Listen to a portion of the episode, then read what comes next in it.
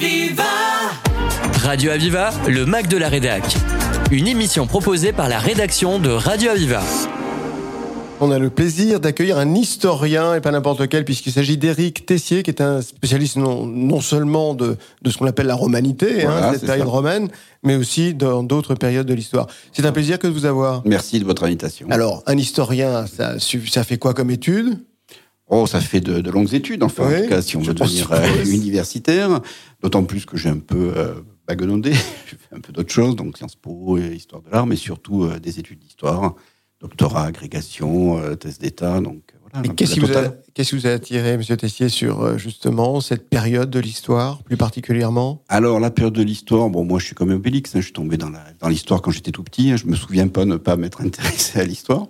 Et euh, donc, j'avais un grand-père qui, qui me faisait un peu balader, quoi, et notamment à, à Orange, euh, au Théâtre Antique d'Orange, où il avait lui-même euh, participé comme, comme figurant avant-guerre dans un spectacle, et moi, ça me faisait rêver.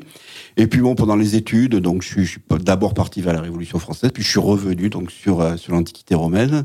Alors, toujours spécialiste aussi de la Révolution française. Oui, oui, on- et, et bien d'autres choses. hein. J'en- J'enseigne aussi bon, de l'histoire de l'art, j'enseigne aussi de l'histoire de la Seconde Guerre mondiale à l'université de Nîmes. C'est la- c'est l'avantage d'avoir une petite université, donc euh, qui a on, créé la, la filière il y a maintenant un peu plus de 20 ans à Nîmes. De, ben, on était très peu, on était deux titulaires seulement, donc il fallait faire un peu au-delà de sa période de spécialité, puis ça me convenait très bien, quoi. Mais bon, après la spécialité de recherche, de publication, c'est plutôt la, la romanité. Pour quelqu'un qui décide de faire de, de- de sa profession, d'être un historien, un universitaire, euh, il faut faire une thèse, je Mhm. suppose. La vôtre, c'était laquelle? Alors la première, c'était sur la Révolution française, sur le vente des biens nationaux. Donc, c'est Euh, vers la Révolution française que hein. vous avez commencé. J'ai à- commencé. Et puis après, pour, par, par, par des hasards, euh, le film Gladiator, il y a un peu pour quelque chose. Mhm. ben oui, ce film a changé ma vie. Le, Euh, le quoi, vous dites Le, film Gladiator. Gladiator, ah oui, oui. oui, Ah oui, Scott, oui. oui, parce que ça m'a amené vers la reconstitution historique, vers le spectacle historique. Alors, le, le film Gladiator, il est bien fait quand même sur le plan Ah, historique? ah, c'est génial sur les gladiateurs, Ouais. tout est faux.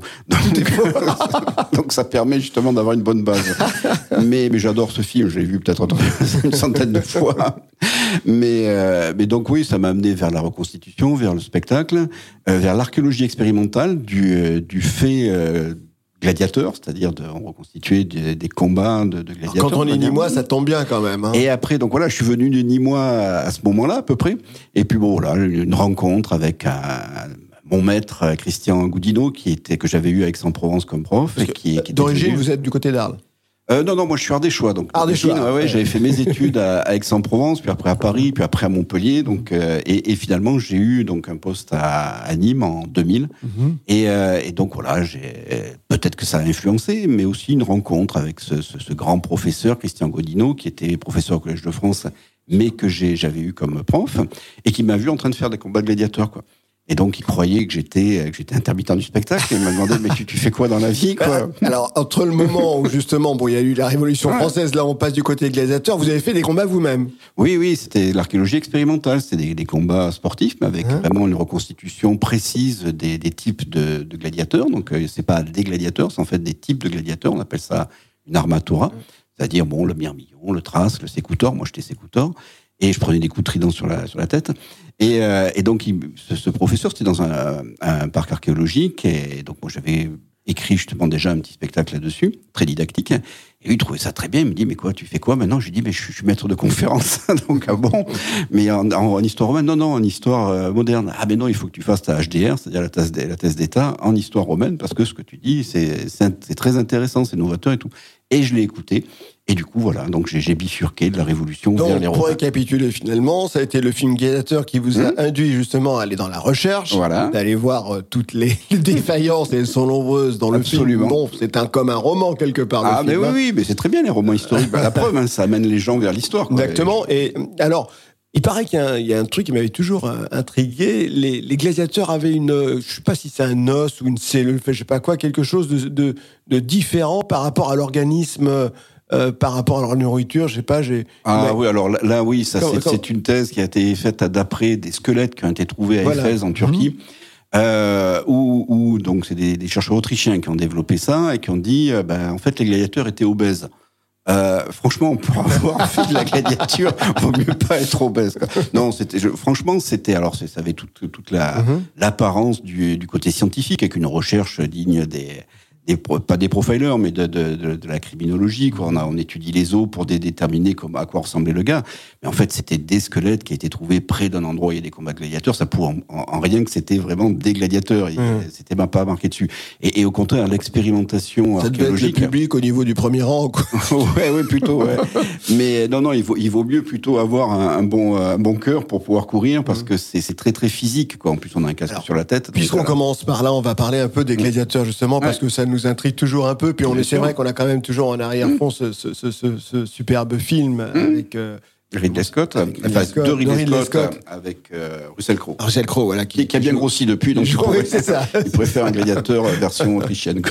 Alors, ces combats de gladiateurs qui ont réellement existé, ah c'était quelle période, ça, exactement? Alors, la gladiature, bah, c'était justement le, le, titre d'un de mes, mes spectacles, c'était 800 ans de gladiature, parce que les, les, les tout premiers, euh, premières attestations, bah, c'est dans, dans l'Iliade c'est des combats funéraires, c'est-à-dire c'est des gars qui volontairement s'affrontent pour honorer quelqu'un qui vient de mourir et qu'on va qu'on va brûler, quoi, qu'on va qu'on va enterrer.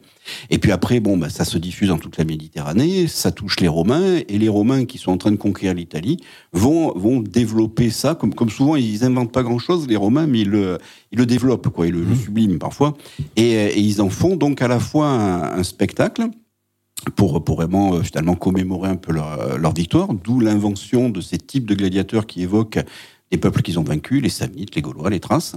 Et, euh, et, petit à petit, bon, bah, ça, ça prend vraiment beaucoup d'ampleur, ça, ça, ça, plaît beaucoup au public romain. Et il y a un problème, il y a un problème, c'est Spartacus. Spartacus qui dit, ah ben, c'est un peu un, problème d'avoir des milliers de gars qui sont des prisonniers de guerre, qu'on qu va entraîner pour faire des bêtes de combat mais qui ont comme seule perspective finalement de, de mourir dans l'arène, s'ils se révoltent, ça fait deux ans de, de, de pillage de l'Italie. Quoi. Donc soit on, on, arrête les gladiateurs, ça c'est pas possible, c'est comme si on voulait arrêter le foot aujourd'hui, euh, soit on va les professionnaliser, c'est-à-dire que les gars, ça devient des volontaires, et des volontaires qu'on va pas tuer à chaque fois, on va les tuer seulement s'ils sont mauvais. Ça fait partie du, du contrat. Et donc de là devient la gladiature que j'appelle technique, après la, la gladiature ethnique. Et donc ça, c'est la grande époque de la gladiature, ben c'est 50 ans avant Jésus-Christ, 250 ans après Jésus-Christ, quoi. Donc, c'est à plein, plein, plein haut empire romain. Et, et c'est là l'époque où on va construire des amphithéâtres, dont celui de, de, Nîmes, qui est le mieux conservé euh, au monde, on peut le dire sans chauvinisme. Et, euh, et, donc là, on a une gladiature qui est aussi un conservatoire des techniques de combat, un laboratoire de techniques de combat, parce qu'il faut comprendre que les entraîneurs de gladiateurs sont utilisés par les légions romaines. C'est-à-dire qu'ils transfèrent leur savoir-faire de combat individuel aux légionnaires. C'est un peu l'arme secrète de la, de la Légion romaine. D'accord. Donc ça sert à tout ça. Et il y avait ces grands spectacles, ces jeux quand même, euh, qui racontaient à chaque fois une histoire? Alors, il y avait ça aussi, donc ça c'est attesté, c'est-à-dire que les Romains faisaient déjà de la reconstitution historique, quoi. Donc, il n'y avait pas la télé à l'époque. Et donc, quand on voulait commémorer, rappeler une victoire de, de Rome, jamais les défaites évidemment, euh, eh bien, on avait ces, ces lieux de, de spectacle. D'ailleurs, l'amphithéâtre, avant de s'appeler amphithéâtre, ça s'appelle spectacula. Mmh. Donc, c'est un lieu où on fait des spectacles. Et là, on va utiliser, bah, alors soit des esclaves qu'on va déstocker, c'est le, cas des, des no-machines et des combats navals, soit aussi, c'est attesté, des, soldats, des légionnaires qui, qui vont s'affronter à armes blanches, évidemment, mais pour évoquer donc des scènes qui rappellent l'histoire glorieuse des Romains. Ça s'est terminé comment Eh bien, ça se termine en fait faute de combattants quelque part. On dit c'est le christianisme qui, oh mon Dieu, quelle horreur, euh, il faut pas, faut arrêter ça. Non, euh, c'est surtout finalement avec le, déclin économique de la de l'empire romain. On est au IVe siècle. Euh, parce que ça coûte très très très cher de faire des combats gladiateurs. On va pas jeter un gars comme ça sans formation au milieu de l'arène. Il faut les, le former, l'entraîner. C'est vraiment c'est un business, exactement comme le foot. Mais quand l'Empire va, pour plein de raisons, hein, pas seulement les invasions, va, va décliner, il n'y a plus d'argent, donc on va plus avoir ces écoles de gladiateurs qui y avait pratiquement dans, dans, chaque cité, et donc ça va mourir petit à petit de sa belle mort, quoi, donc vers le, le 4e siècle. Le 4e siècle. On fait une pause musicale. Eric Tessier, on se retrouve dans un instant. Le plaisir de vous réécouter sur, euh, sur, sur une tranche encore de, de l'histoire. Et c'est tellement agréable que d'écouter un, ah, un professionnel, un historien qui, qui connaît tellement bien son sujet. Aviva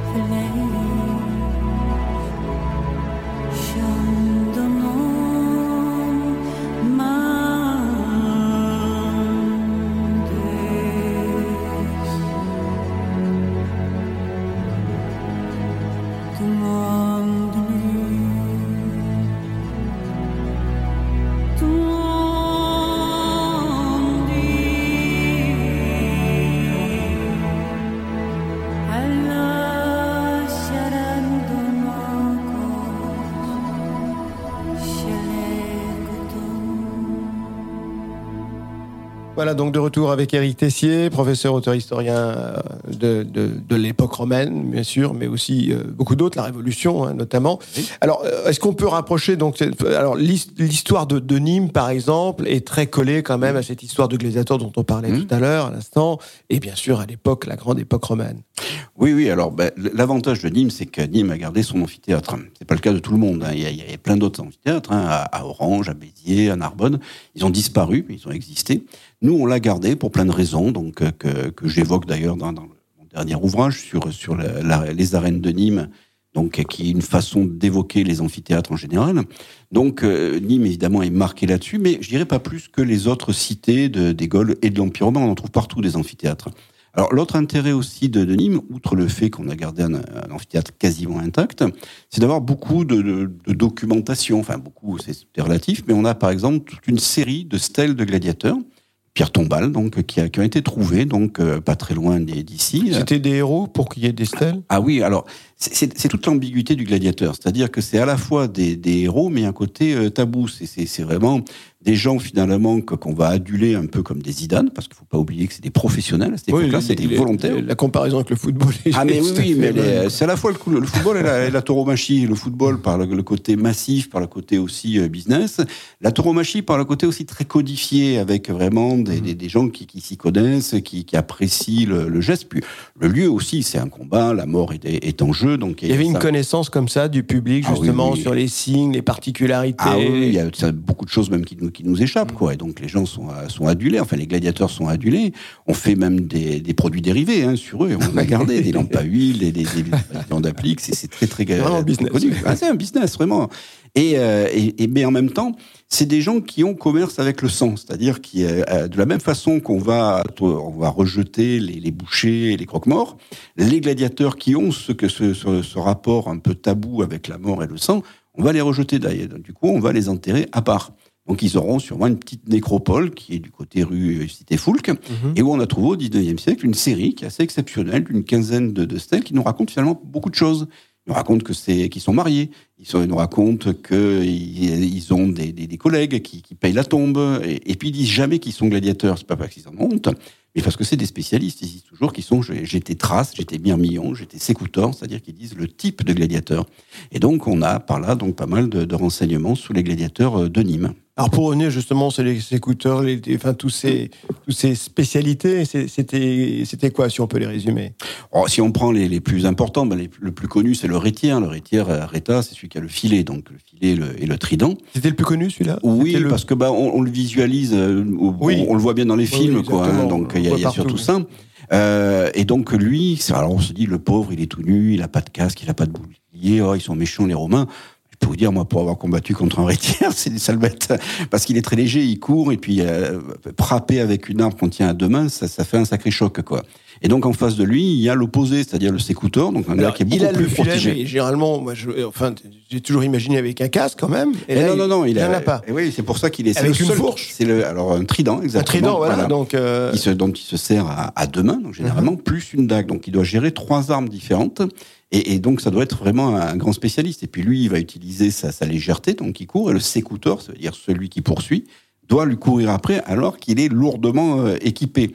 Donc voilà, c'est c'est le jeu du, du chasseur et de- du gibier. donc il s'épuise et finalement, Et, euh, donc voilà, et puis avoir des contre-attaques et tout. Donc, et, et c'est ça qui plaît aux, aux Romains, quoi. C'est c'est ce- c'est ces combats très techniques, très très très loin de Gladiator. Gladiator, il rentre dans l'arène, il tue 15 gladiateurs en, en 15 secondes, mais il, il aurait été crucifié. Le gars, il est où le spectacle? On remboursé, quoi.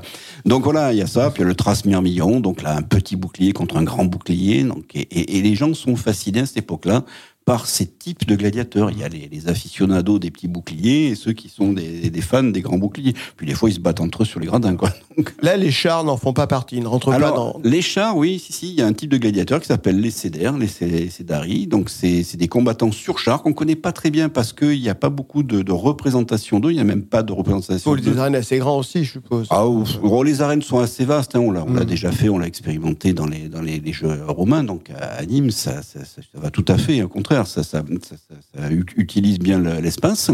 Mais bon, c'est quand même assez rare. C'est des spécialistes. Il faut, faut des chars, il faut des gens qui conduisent le char. Donc c'est c'est vraiment quelque chose d'important. Après, il y a aussi des, des gladiateurs à cheval. Il y a aussi d'autres types de gladiateurs plus, plus rares. Mais bon, voilà, tout ça fait ce qu'on appelle les armaturés. Alors, on traduit ça par armure, ce qu'il faut, parce qu'ils sont à moitié nus, quoi. C'est en fait plutôt les panoplies. Panoplies, c'est-à-dire des types d'équipements qui sont bien distincts les uns des autres.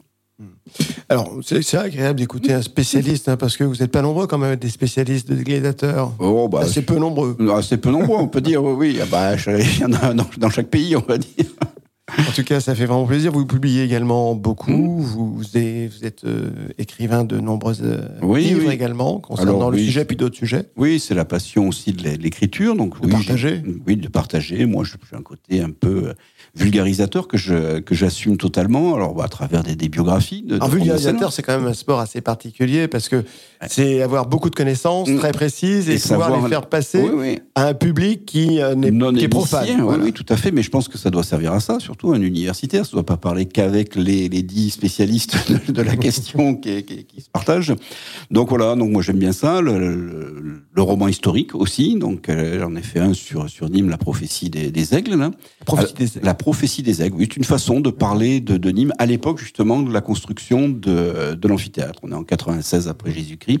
Et donc une enquête policière derrière. Donc j'ai pris beaucoup beaucoup de plaisir à, à écrire. Puis aussi des, des livres pour la jeunesse, toujours aux éditions Alcide, non le, le dernier. Donc là, c'est les, les arènes et que je que j'ai le plaisir de, de vous offrir. Ah, Donc un livre sur les amphithéâtres à travers notamment l'exemple de, de l'histoire de l'amphithéâtre de, de Nîmes.